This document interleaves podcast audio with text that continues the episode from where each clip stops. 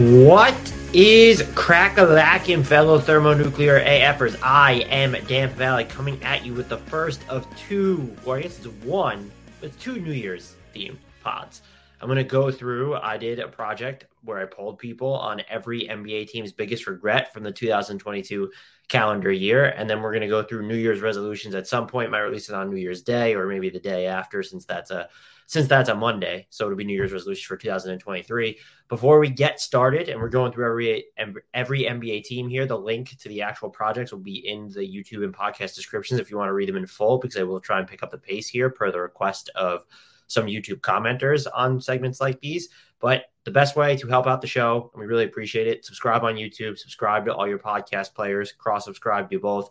Ratings help us a ton. Take other people's phones, rate us from there, download every episode, subscribe, maybe help us climb the charts a little bit on the top NBA podcasts, uh, and also just word of mouth. Recommendations really go a long way. Um, if you do recommend the podcast to someone, tell me, tag us on Twitter, anything along those lines and also join our Discord channel. The link to that is in the podcast and YouTube descriptions as well. We have a lot of fun in there. And so we get stragglers coming in every couple days.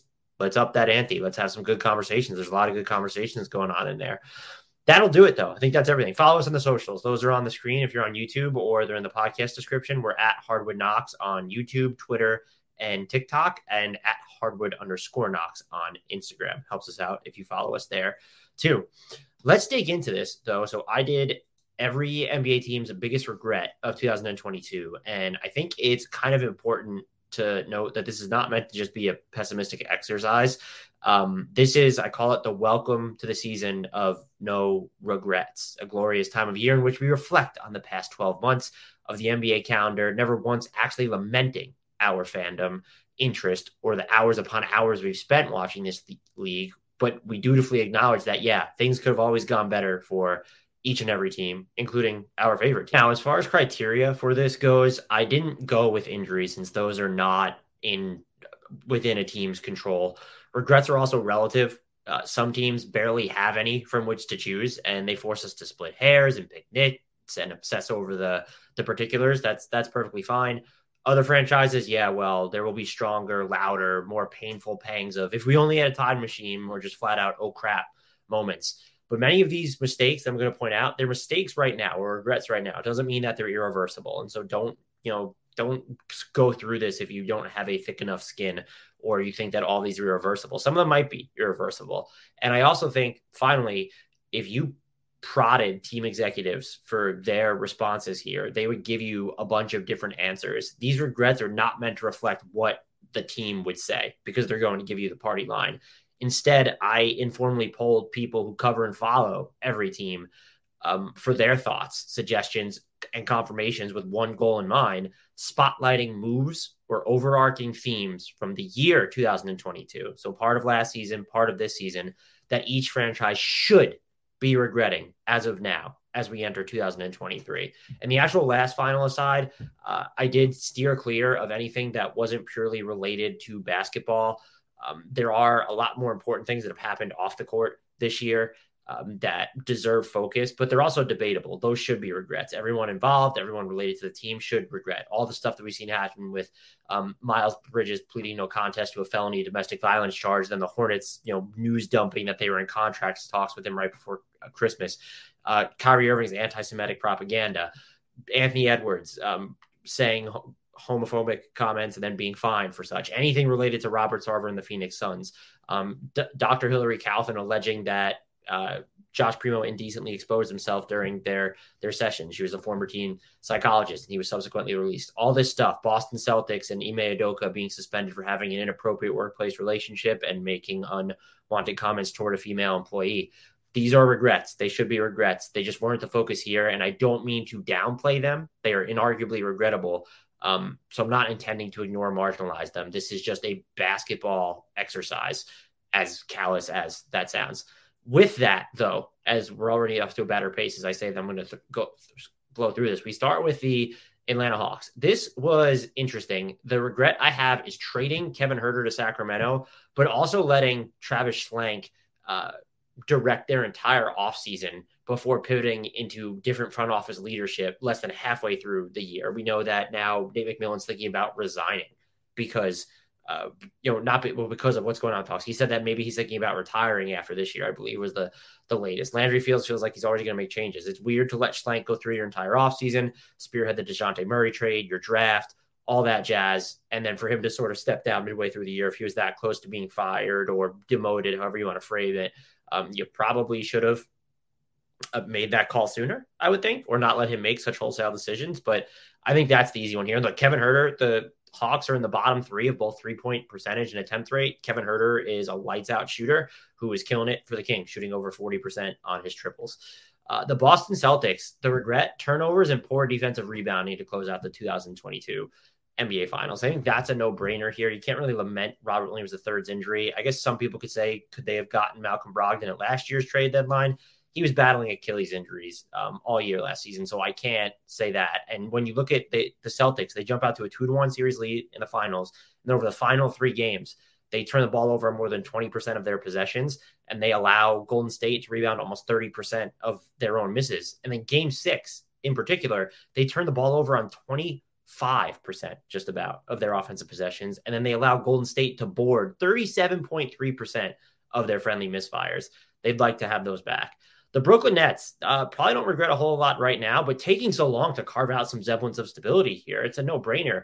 I think you can equate this to they should have fired Steve Nash sooner. If you weren't going to give in to Kevin Durant over the offseason, but then fire Steve Nash seven games into the year, um, that's weird. And you've been basically the best team in basketball under Jacque Vaughn, but it's also just the extracurricular stuff. Um, taking so long to kind of draw a line in the sand with Kyrie Irving, not just with um, his their response to his anti-Semitic propaganda, but also his contract talks. Like that's not on. If they didn't want to sign him, that's fine. But they let that drag out. They let the Kevin Durant trade demand circus play out for so long. You're hedging on Steve Nash there. They let this even the James Harden stuff before he was traded last year. They let this team turn into a three ring circus and then let it last for longer than it really needed to. And that's just that's a that's a no brainer regret there. The Hornets. I think some people are going to point to well, why are they still aiming for the middle and just can't blow it up? How are you going to blow it up with this team? Like, wh- who has net positive trade value aside from Lamelo? There's Cody Martin's not healthy, otherwise he might. But there's PJ Washington and Mark Williams probably has it at this point, and maybe Kelly Oubre Jr. And that's just kind of sort of it at this point. The Hornets suck right now, and so they don't need to blow it up. They're going to be organically bad. I don't understand why they dealt out of number 13 in the draft. That's their biggest regret. They ended up getting a pick from that'll come from the Nuggets. That'll be worse this year. It's going to be way outside the lottery. And then four like kind of shitty second rounders. Uh, this isn't about them missing on Jalen Duren. Mark Williams has looked pretty good lately, but like, why not take a flyer on, you know, take Mark Williams, the guy you apparently wanted at number 13, and then they could have taken a flyer on Tari Eason or Christian Braun. Imagine any of those guys on this team right now. The Chicago Bulls, their biggest regret has to be whiffing on the 2022 NBA trade deadline. We knew that Lonzo Ball was having knee issues at that point, but the Bulls were married to this win now timeline at that moment, regardless. His injury can't change that, even Alex Caruso being banged up. Um, if you had the chance to flip Patrick Williams for Jerami Grant or Harrison Barnes, two perfect fits that were just sort of floating around on the trade market out there, and you didn't, that's a big miss because look at just where you're at now. Patrick Williams has kind of shown signs at both ends, but then it's just maddeningly inconsistent at stretches where you don't feel him. And the Bulls are not better off now for keeping him, nor are they more equipped to tear it down and start over because they kept him either. They should have done something to maximize last year when they were 13 games over 500 at the trade deadline. The Cleveland Cavaliers, the Caris LeVert trade, this is, it's not a huge regret and they have his expiring contract now, but they have other contracts that they get, like Cedi Osman and Dylan Windler. Windler, like you can step ladder your way with money. Even Kevin Love, if you really needed to, to bring in a bigger ticket player. Uh, but you gave up a first round pick. You got to keep it this past year, and you ended up sending it out in the Donovan Mitchell trade. But if you still had that just extra first round pick in your chamber, you could have used it to make a trade this year, or does it save you a pick? In the the Jazz trade for Donovan Mitchell, where maybe you're not going out as far on the commitments. I, I doubt it. Maybe Danny Ainge even insists on getting that pick as well. But I think you'd rather have the pick at this point for the flexibility it would provide you on the trade market. I think Caris LeVert, who's had an iffy season and becomes definitely redundant a little bit off the bench as another ball handler when and if Ricky Rubio's healthy the Mavericks. It's the Jalen how they handled the Jalen Brunson situation and his eventual exit. Uh, I think we can argue that most of the situation played out before 2022 because the Ma- the Mavericks didn't offer him that four year, 55.5 million dollar extension, whatever it was, um, leading into last season. And at, I, I'm sure they would have offered it, or and I don't know if they did. I think there's there's conflicting reports about that. He wasn't going to sign it with the way he was playing last year. I think what's more problematic is they didn't capitalize on his value at the trade deadline, having to know he was a, fr- a flight risk. Even more so than that, like they didn't put up an aggressive enough offer to even like maybe poach him away from the Knicks. And even if you thought he was already gone to the Knicks, how did you not try to find leverage to broker a sign and trade? You saw the Knicks were going to lengths to create cap space. Was it just a non-starter? And even if you're going to come up with an excuse for all that, there's no defense for just not adequately replacing him. You have Luka being overworked still, even though they've tried to use him in different situations. And then you like Christian Wood, okay, you have Spencer Dinwiddie, but you already had Spencer Dinwiddie. That wasn't an addition. That was just him being promoted essentially because of the Jalen Brunson exit. And now Kemba Walker plus Christian Wood, that's not enough. Uh, like extra shot creation there. You couldn't even bag Goran Dragic, a friend of Luka Doncic, because you wanted him to be basically a shorter Boban and sit at the end of your bench. Um, you're also not built to make a trade now because you have to convey that pick to the Knicks. So I'll excuse not making a trade, but not just even more capably handling Brunson's exit in general and the fallout from it. Uh, you have to regret that. The Denver Nuggets, no major regrets, but I think giving the Thunder a 2027 first round pick to take on JaMychal Green, it's conditional, protected out 2029. That has to be a regret. It wasn't an either or proposition. Uh, it was a, it was a way of cutting their tax bill, and they are comfortably in the tax now. Also, the Kentavious Caldwell Pope trade cut their tax bill, but that was also just a really good basketball trade from them. I know the Nuggets got the number 30 pick in last year's draft as part of that JaMychal Green dump. But unless you're in love with Peyton Watson, I would prefer the flexibility of being able to trade up to two first round picks conditionally because of their commitment to is it Orlando? I think it's Orlando because of the way their commitment to Orlando shakes out. That would be more valuable to them. And I think you could also say if you want to talk about the Monte Morris trade, there wasn't a way to figure that one out with, without giving him up because now you saddle Bones Hyland with just so much. I think those reps end up helping Bones in the long run and the struggles are sort of part and parcel here. It's really just the I'd rather have the pick. I don't care about saving billionaires money or cutting their their tax bill. Uh, so even if you had JaMychal Green on the roster, you just don't have Peyton Watson at that point. It's a, it's a body count wash. You could have waived JaMychal Green. Like we're talking about billionaires here and a championship contender um, who I think needs to more uh, more optimally use their best assets. And I don't know that they would have went out and made this huge trade, but those picks to have them, not only are they cost controlled assets down the line, uh, like players down the line, but they're assets you can move in future seasons, even if it's not this one. It just would have been more flexibility. So not a fan of it in hindsight. The Pistons, they're at a point in their rebuild where you can't necessarily regret much unless you think that Jaden Ivey was the the wrong selection. I just why are you giving Marvin Bagley three guaranteed years? I know that he played well and developed chemistry with um, Cade Cunningham at the end of last year. What was his market that you need to give him 12.5 million bucks a pop? That's above mid-level money. Why did it have to go out so long? He has been bad this year. He's he's shooting. He's like a effective field goal percentage sub 45 on jumpers, not hitting his threes. Doesn't make sense in the dual big lineups. Opponents are shooting over 72% at the rim when he's on the floor. And he also hasn't been able to play with Cade Cunningham because Bagley missed the start of the season and came back just as Cade Cunningham suffered his his shin injury. So that's just the deal that they should want back. It's not a movable, but it's at least one year too long. And it's a net negative asset at this point. The Warriors, look, they're catching some fire right now. Jonathan Kuminga doing great things on the defensive end. Patrick Baldwin Jr. and Ty Jerome have looked fantastic.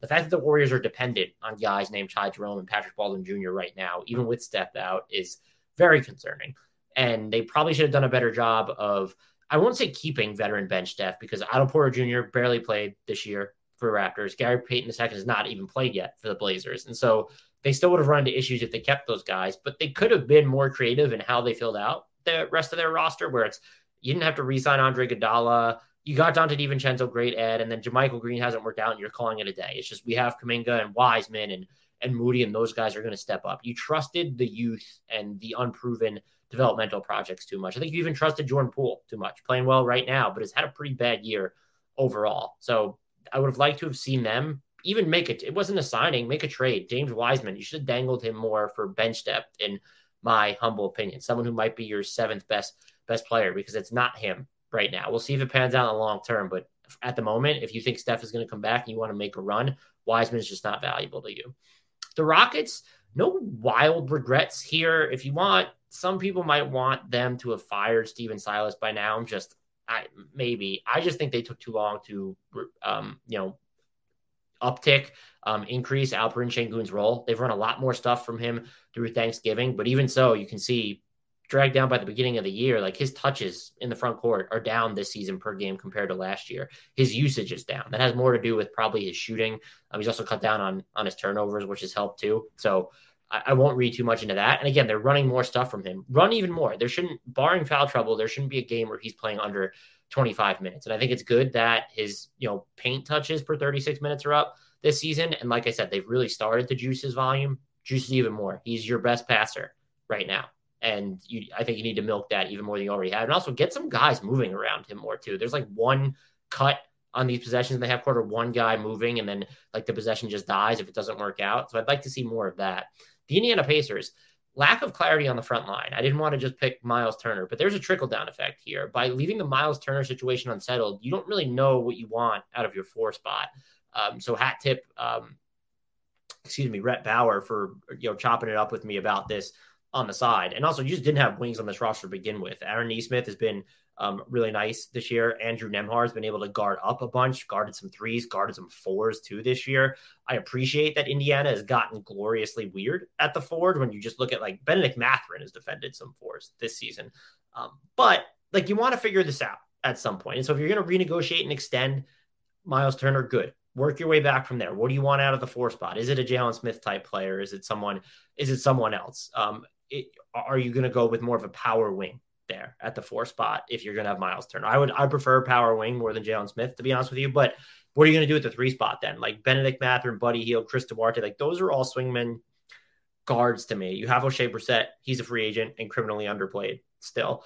Um, and there's just that lack of clarity. It's not just about Turner. It's what do we want out of the rest of this? It's a lack of true wing options and then sort of a lack of an idea what you want at that second forward spot. And then also just at the center spot, because are you going to keep Miles Turner or not? The LA Clippers, I think the biggest regret just has to be not being more innovative or experimental with their offense. Um, and I would just phrase that as they're 28th in points scored per possession, but they're killing people when Kawhi Leonard is on the court with Paul George and when Kawhi Leonard is on the court without Paul George.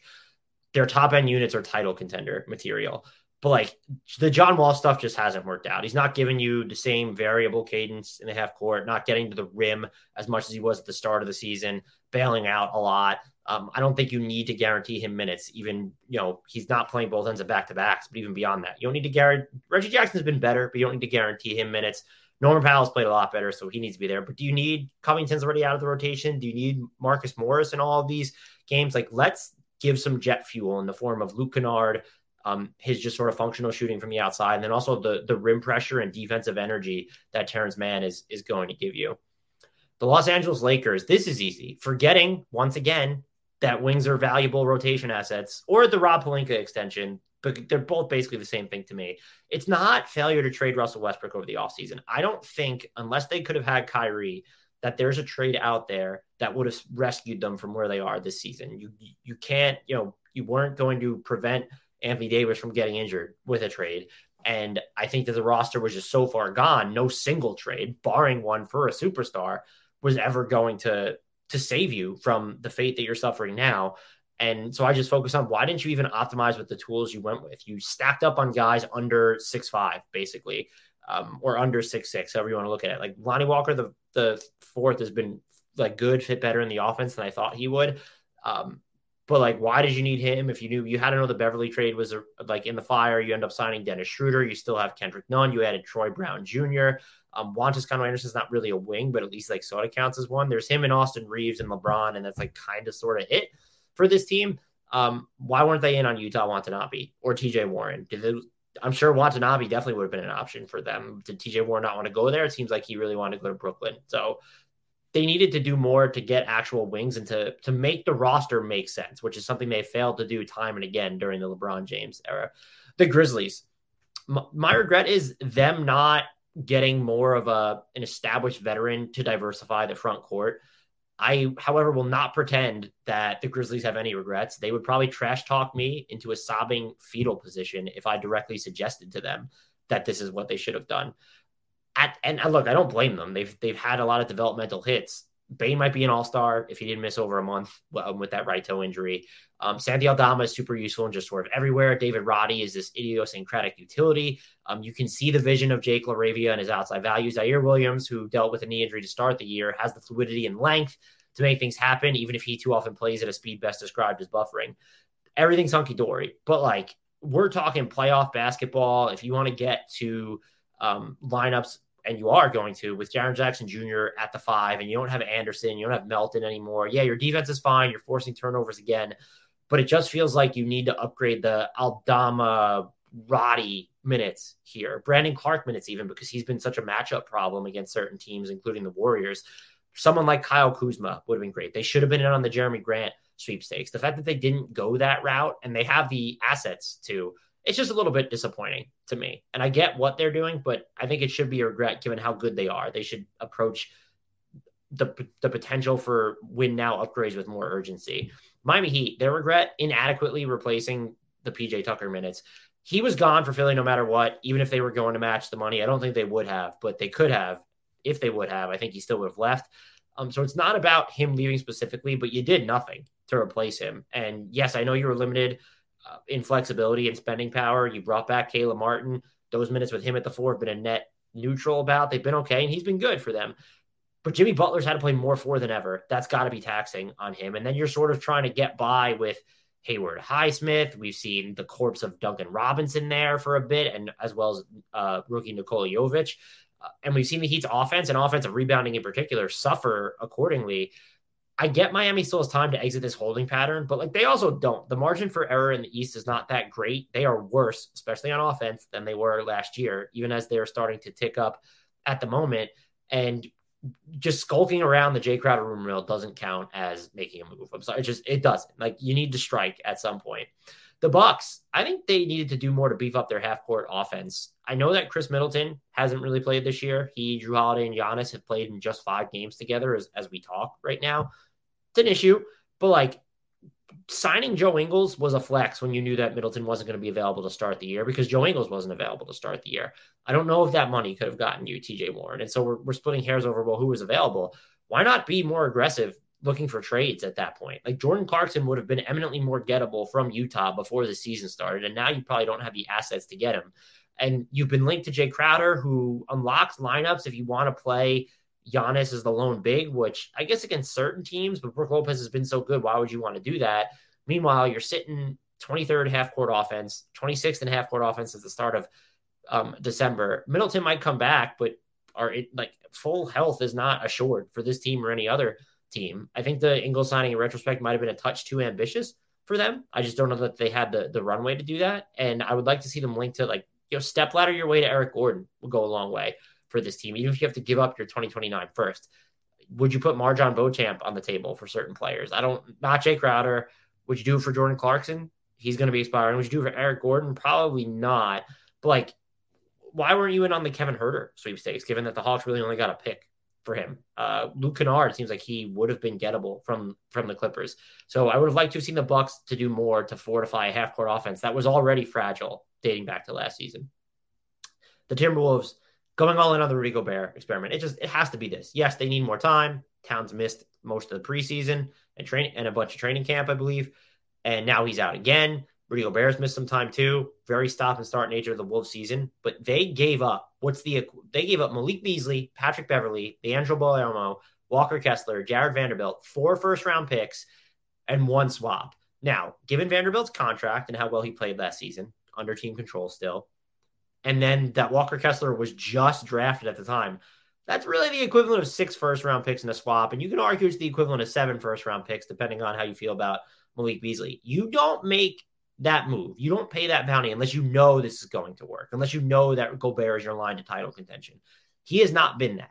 And it's not just the partnership with with Towns. They've lost the minutes, those two share the floor. They've gotten obliterated when Gobert is by himself. And testing out more of his offense, it's been interesting to watch. But like when he needs to make more complicated or intermediate decisions, it doesn't always look pretty. He's taken more jumpers this year already than he did all of last year. He's still hitting them at a sub 35% clip. Uh, this has not worked out. And if you wanted to test it out and you didn't think Jarred Vanderbilt was sort of enough of, of a proxy, why not go the Miles Turner route? why not even like even uh, Richaun Holmes would have been too low level at that. I just you should have waited into this and not gone immediately all like Jerami Grant even would have made more sense. Like play him as just the with Towns and give him a lot of the center responsibilities to see how that works. It would have cost less than what you did for Rudy Gobert, who's now on the wrong side of 30 and just doesn't really look the same. Opponents are shooting almost 60% against him at the rim. It's it's below the league average of what opponents hit it, shoot at the rim, but it's also the worst mark Rudy Gobert's ever allowed in his career. The Pelicans, this one was tough for a team that didn't have Zion last year. They don't have a lot of regrets. I think you go back to starting Hayes um, in every game of the playoffs last year against the Suns, and hat tip Mason Ginsberg for really shining a light on this for me from the In the Know podcast. That's a great podcast. Check it out. Uh, he played 83 minutes, and most of those came alongside Jonas Valanciunas, and the Pelicans were outscored by 21 points in 77 minutes with those two on the court. Why? Like what? Like like why? I the those two were effective, especially on the offensive glass when they played together. They weren't good enough overall for the Pelicans to view them as the staple in the playoffs. They were playing free of expectations, so I get it. Some people think Zion could have gone. Imagine if he just played Jaxson Hayes' 83 minutes. Like he doesn't play any other other than those 83 minutes. Do the Pelicans win that series? I'm reticent to say yes, just because you would be throwing him in cold, Zion in cold at that point. But like you could have gone other routes, just your basically Jonas Valanciunas with all wings or ball handlers around him. They might have won that series. If you also want to um, nitpick that it took Willie Green too long to go from Garrett Temple to Trey Murphy in the rotation, that's fine. But they kind of figured that out earlier in 2022. The Knicks, this one's easy. It's taking too long to clear the runway and continuously confounding and obfuscating their direction. It's not the Donovan Mitchell trade that wasn't. Yes, you assembled all these picks to a trade for a star and then quite literally didn't trade for a star using those picks who wanted to play for you. I understand some people want to pick that. I won't argue. I just don't think the Knicks would have given up that ransom. They wouldn't have been good enough to win a title and wouldn't have had enough assets to turn around and get another star immediately. It's okay, whether it was by choice or by force, that they didn't end up with Donovan Mitchell. This tendency for them to sort of just fuck around in the sub middle. I know they just won eight games. They followed up with a five game losing streak. I don't care that Jalen Brunson and RJ Barrett suffered injuries. You don't get, you know, pretty much just your defense was embarrassed by the Spurs there have been high points. You know, Thibs has gotten away from Derrick Rose and Evan Fournier. We've seen the defense tick up generally with Quentin Grimes and Deuce McBride and Immanuel Quickley being a part of the rotation. There's still, and this isn't just on Thibs, it's not just on the players, there's still just this lack of alignment within the Knicks. We know that they have basically two separate front offices at least. And there's a disconnect. You gave up a conditional first round pick for Cam Reddish, who never really was even given a shot. I'm not saying he needs to play right now with Obi out. I would probably look at more, him more at the four, what, whatever. But like now you're just going to accept that as a sunk cost or move him for pennies on the dollar if, if you can even get that. Um, why was Immanuel Quickley available at all this year? when he was playing so well defensively, just because you didn't trust his offense. But like, what were you pivoting to after that? You only recently started playing Deuce McBride and Quentin Grimes, and the Quickley rumors predate those. What is going to go on with Obi Toppin when he's healthy? Right now, it's not an issue. Julius Randle's playing well. Toppin is injured. It's going to become an issue again. This team is so confusing. And I think that they've made progress relative to last season, but it's not enough to say that their vision, their long term outlook is clear because of it. OKC, uh, I think that you could maybe regret them not being able to find like uh, a a wrist made of Teflon that they could rush order from Amazon or something for Ousmane Dieng. The dude's just had some um, wrist issues entering the league, and he's been really fun to watch this season to me. Uh, but really, the only regret is uh, not surrounding Shai with more shooting. I think the Thunder are tied for the lead in crunch time minutes played. They have a losing record in those stretches. Shai has been great, turned in an All NBA campaign, even amid the cramped spacing. But the Thunder are 22nd in three point attempt rate and 20th in three point accuracy. Um, Isaiah Joe and Aleksej Pokusevski, who's now going to be out for six to eight weeks, are the only players on the roster attempting at least three triples per game while also hitting them at or above a league average clip. I want to see Shai around more shooting. I just I want to see it. And the Thunder would be they were kind of like you know prowling around the the play in tournament territory right now. They might if they just had more shooting because they tend to overachieve defensively and figure those lineups out. Uh, and I think Dieng is going to be an excellent defender. I hope he's able to, you know, come back and look good this season. Um, J Dub has been really good. If he's ever able to consistently hit a three on moderate volume, that's going to be like a terrifying player. So they could be more playing worthy than they already are now. I think if they just had more shooting around. Shai. Um, the Orlando Magic, they don't really have a regret either. I, I thought about, I talked to Khobi Price of the Orlando Sentinel about this briefly, and they could have, you know, we had the pre draft subterfuge where they made everyone think they were taking Jabari only to pivot to Paolo. Could they have done something where they were going to pivot to Chet Holmgren and made OKC give up an asset to jump up a spot? We know OKC was willing to consolidate picks because they did that for Ousmane Dieng, or would OKC have just taken Paolo? That's sort of the the variable I can't account for here. They might have just taken Paolo Banchero. And so you can't call that a regret. I think it's just why is Terrence Ross still on the roster? Uh, it's not failure to get involved in the Don Mitchell sweepstakes. And I don't even think Terrence Ross is a big regret. It's just he could have maybe gotten you something from a contender at last year's deadline. I know he's a valuable locker room presence in Orlando, but he hasn't really shot a good enough clip from three in, in quite some time actually to give you any real value. And like his place in the rotation, if you're planning on ever being at full strength again, Suggs is injured. Like you have Fultz and Cole Anthony back um, it does get a little murky, especially with Gary Harris coming back as well. And he makes more sense for this roster at the moment. I just think that they probably should have moved Ross at the 2022 trade deadline to open up even different types of combinations or force themselves to acquire more complementary shooting this past summer. Uh, I don't want to repeat just what I said for OKC, but this is a team that could benefit from from that as well. Uh, the Philadelphia 76ers, this one, hat tip Bryan uh, Toporek from uh, Forbes and Liberty Ballers leaving Joel Embiid in too long during their game six win over Toronto during the playoffs. Look, let's just set the stage here. Embiid suffers a mild concussion and right orbital fracture against um, the Raptors in game six that the Sixers were winning. There were less than four minutes remaining. The Sixers were up by almost 30. Why did Doc Rivers have this man in there? Embiid was already banged up, remember. He then goes on to miss the first two games of the semifinals against Miami. Philly lost both those games by a combined 30 points while relying too heavily on DeAndre Jordan. There were some bright Paul Reed moments there, but they were just absolutely waxed. Embiid comes back, isn't totally the same. The Sixers lose. I will say we can't guarantee the Sixers would have rewritten playoff history if Embiid never got hurt. I don't know that they were good enough or even healthy enough to to do that. But like that's a pretty it's kind of flown under the radar. I know there's hostility towards Doc and Philly, but it's just sort of not been written off, but I feel like we don't talk about this enough. Where what would have happened if Embiid never gets injured against the Raptors in that game six? The Phoenix Suns. So the collapse against the Mavericks in game seven is definitely up here, but I I had a hard time reconciling the report that there was a COVID outbreak amid the team and that some players were sick. I'm going to give the benefit of the doubt that there wasn't some sort of smokescreen. And so I went with sort of a bigger picture item where I think it you know, it impacts that game seven collapse because it can go back to last year's trade deadline and it goes up to right now, not taking a bigger swing on the trade market. I know they were linked to the Kevin Durant rumor mill for a bit. That put them in a holding pattern. They didn't spend their taxpayer mid level exception. You can argue with me that there was no one to spend it on. Why is Jae Crowder still on your payroll? Didn't show up, wants an extension. You won't give him one, fine, whatever. Move him.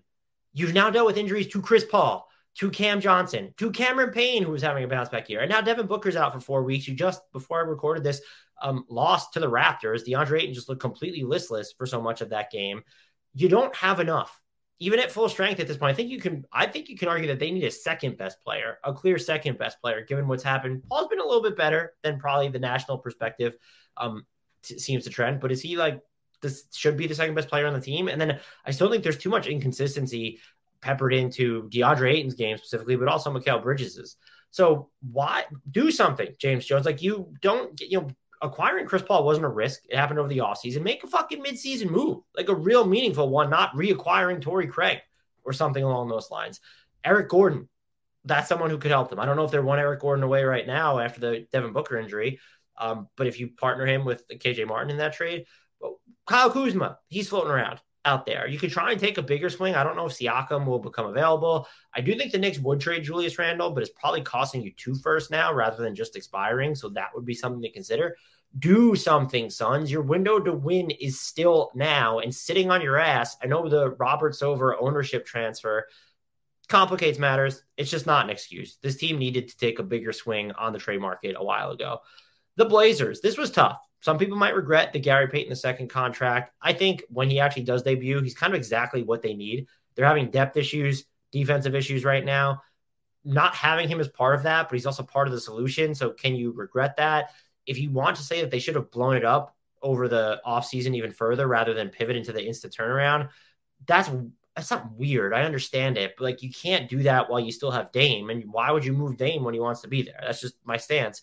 So I went with they didn't get an extra 2022 first rounder. They had one coming from New Orleans in the CJ McCollum Larry Nance Jr. trade uh, because of where the Pelicans ended up finishing. Um, that did not convey. And so what happened was they got Milwaukee's 2025 first, which they used that and the trade exception from the McCollum trade to get Jerami Grant. That's all fine. They didn't get a first round pick when they moved Covington and Powell. That says a lot about how Powell was viewed around the league, I think. But to not even get an extra 2022 first, that could have been a valuable body in what's become a fairly shallow rotation, or just another trade asset. When you turned over so much of your roster, we're talking about four players that teams wanted. Robert Covington not playing much right now for, for the Clippers. They still extended him. Both CJ McCollum and Larry Nance Jr. got extensions in New Orleans. And Norman Powell is like kind of sneaky, like entering the fringes of the six man of the year conversation after a really bad start. Just to like Keon Johnson, no, that doesn't do it for me. The Detroit second, uh, I in, I know the Clippers didn't have a first to spare, but like that to not be able to get an extra 2022 first round or even something in just more imminent than 2020, like on top of that 2025, I think that would have gone a longer way for them. And it's not the McCollum trade specifically, then, because you get a first round pick out of that. It's giving up Covington and Powell, I believe, without getting a first round pick back. The Sacramento Kings. This one, look, you want to focus on the Tyrese Halliburton trade. I get it. I still wouldn't have made the deal. The Kings are in the playoff hunt right now. Sabonis is going to be an all star. You can't say that it's a regret when that was the Kings' angle. They wanted another All Star and they wanted to be in the playoff hunt. Fast forward a few years, we can see where both these franchises are, where Hallie is, what the Pacers are doing, what the Kings are doing, what Sabonis is doing, all of it. Uh, for now, that can't be the regret. And just because I don't agree with the trade doesn't mean that the Kings need to lament it at the moment. So I, I just went with um, you, you, could look at the wing rotation. You want more of a pure wing than just having Keegan Murray or there's been Kevin Huerter and Harrison Barnes, but they they figured out a way to make it work generally the backup center rotation, and most recently, they've had a reality check with that, given the thumb injury Sabonis is playing through. Uh, that's been an issue. It's Metu's probably been their best, most consistent option after Sabonis. Did they have to bring back Alex Len? I don't even like giving him a two year deal in the first place in 2021, I think it was, was always bizarre. Uh, they've kind of punted on Richaun Holmes until recently. Did, should they invest more in a renaissance for him? Should they try to move him? Does he still have value? But the the big man rotation behind Sabonis is sketchy. And when you're talking about high stakes playoff minutes or high stakes minutes, that doesn't matter. But he's also playing through an injury, and you kind of recognize like, oh, there's going to be, let's say, a minimum of 10 to 13 minutes a game that he's not on the court, and you want to be able to hold up for those as rim protection or not someone who needs to like facilitate the offense the way he does, but just is at least competent on defense and can like hit some shots, set some screens on the offensive end, and not doing more. Maybe keeping Damian Jones, who's been like non-existent for the Lakers, but play well for the Kings last year. That's something they maybe should have looked into. The Spurs. This is tough. They're in they're in the bottom by design. You could say, oh, they didn't trade Josh Richardson or Doug McDermott or Jakob Poeltl yet. That's just not a regret. Those guys aren't ruining their tank. Um, and it might even make more sense to re-sign Jakob Poeltl after this season. I think it's not bringing in a veteran floor general after the Dejounte Murray and Derrick White trades, just to sort of help streamline the development of everyone else. You have gained valuable intel on Keldon Johnson, who looks overstretched in his role, but still, you know what he is. Um, Devin Vassell, nice pick and roll maestro now, and then Tre Jones, steadying hand, still probably shouldn't be running um, the offense as a as a starter or playing starter minutes. Someone else, I don't know who it would have been, but like they had the flexibility just to bring in, oversee the kids, to provide some half court structure, um, consistent game managing. They don't have that right now. And I'm not saying that they need to. Like they're again, they are bad. They are organically bad. That's what they wanted to be. And they are exploring the depths and limitations of their roster. But you get to a point where it's like, okay, you you kind of want to if, if things aren't working out for someone, um, it's nice that you get to test Jeremy Sochan at at at point guard units, but like if things aren't working out and you want to take the ball out of Keldon Johnson's hands a little bit more, it gets a lot harder to do that. Uh, and that would have been nice to see if they could get just like a veteran guy to come in and help steer the ship. The Raptors, uh, prioritizing Project 6 9 over roster balance and actual needs is, is definitely a regret. The half court offense, still bad. The defense lately, been god awful. Um, they've dealt with injuries. Precious Achiuwa isn't playing. Otto Porter Jr. isn't playing. Fred VanVleet and Pascal Siakam missed time. But once again, they are so reliant on ISOs and then their key players. OG, Pascal, and Fred VanVleet all rank in the top 10 of minutes per game. Scottie Barnes playing a bunch, not worried about him. hasn't been as good as last year. At the very least, hasn't made a leap. Like, why was this a team that it felt like, oh, they were involved tangentially in the Kevin Durant rumors, but they were never linked to Donovan Mitchell? Too small or not worth it. Um, and if okay, fine, you don't want them to go for a star trade. They were good enough last season say, well, let's think medium size. Like why like Eric Gordon, someone else for this team. That would have made a ton of sense. Um, you know, I still think they should have been involved in the Mitchell trade, not to necessarily belabor that, but like even being on the markets of like when you've seen these lower level assets become available, where it's they weren't one of the teams that was linked to having interest in Immanuel Quickley. Maybe you don't trust his offense, but his defense sure would have fit this team the way that he likes to pressure guys um, just to name one. So why? Like, why weren't you involved in someone who could help you create in half court?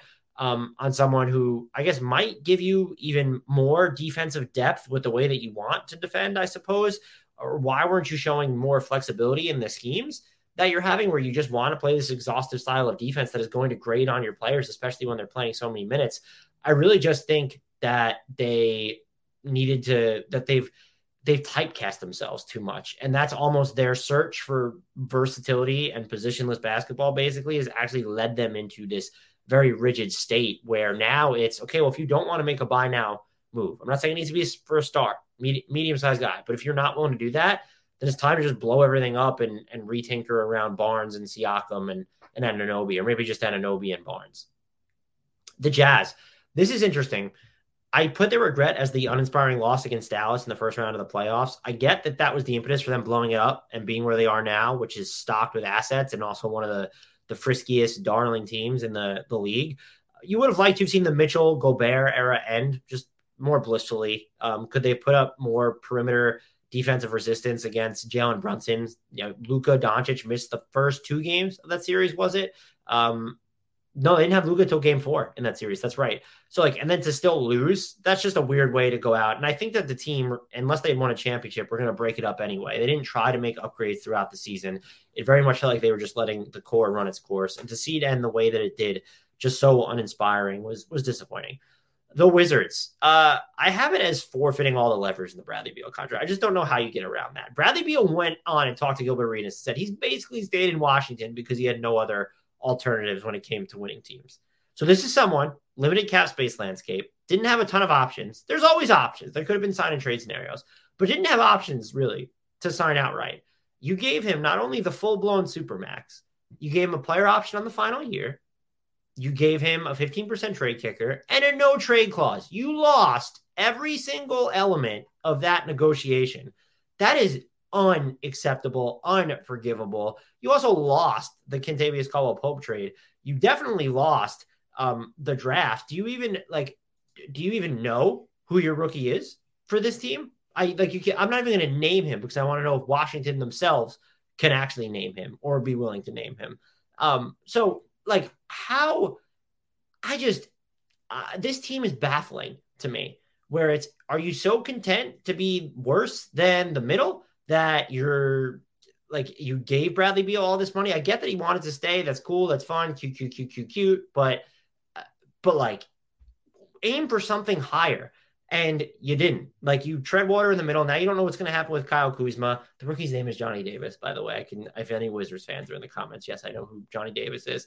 Um, but like, and I I think people were talking about he looked his jumper looked broken and before summer league, so that would explain a lot. But regardless, I just the bright spot for this team has been like Jordan Goodwin, like oh him, his emergence, then Kyle Kuzma, of course, and Kristaps Porzingis being a fringe All Star. You're just sort of like floating around here in Nowheresville, and I think Brad the Bradley Beal contract is kind of a symptom of that. And I didn't want to focus on the Wizards not blowing it up because it's fine that you brought back Bradley Beal, but you couldn't have done it under even semi favorable circumstances to yourself. Now, if and when you do decide to pivot, and they will have to pivot, the decision is not going to be their own. The leverage is going to be nil. He has it all. That's my biggest regret for every team from the um, 2022 calendar year. If you disagree, uh, let me know, but be kind about it because we all know that I have uh, a very fragile ego. Please remember to subscribe wherever you're consuming this. Subscribe everywhere. Ratings, reviews help a ton. Word of mouth recommendations. Any way that you can support the show. Join the Discord. Follow us on socials. Links to that are in the podcast description. Until next time, and as always, I leave you with the shout out to the one, the only, the indelible. Could never regret having him on your roster. Frank Nealon.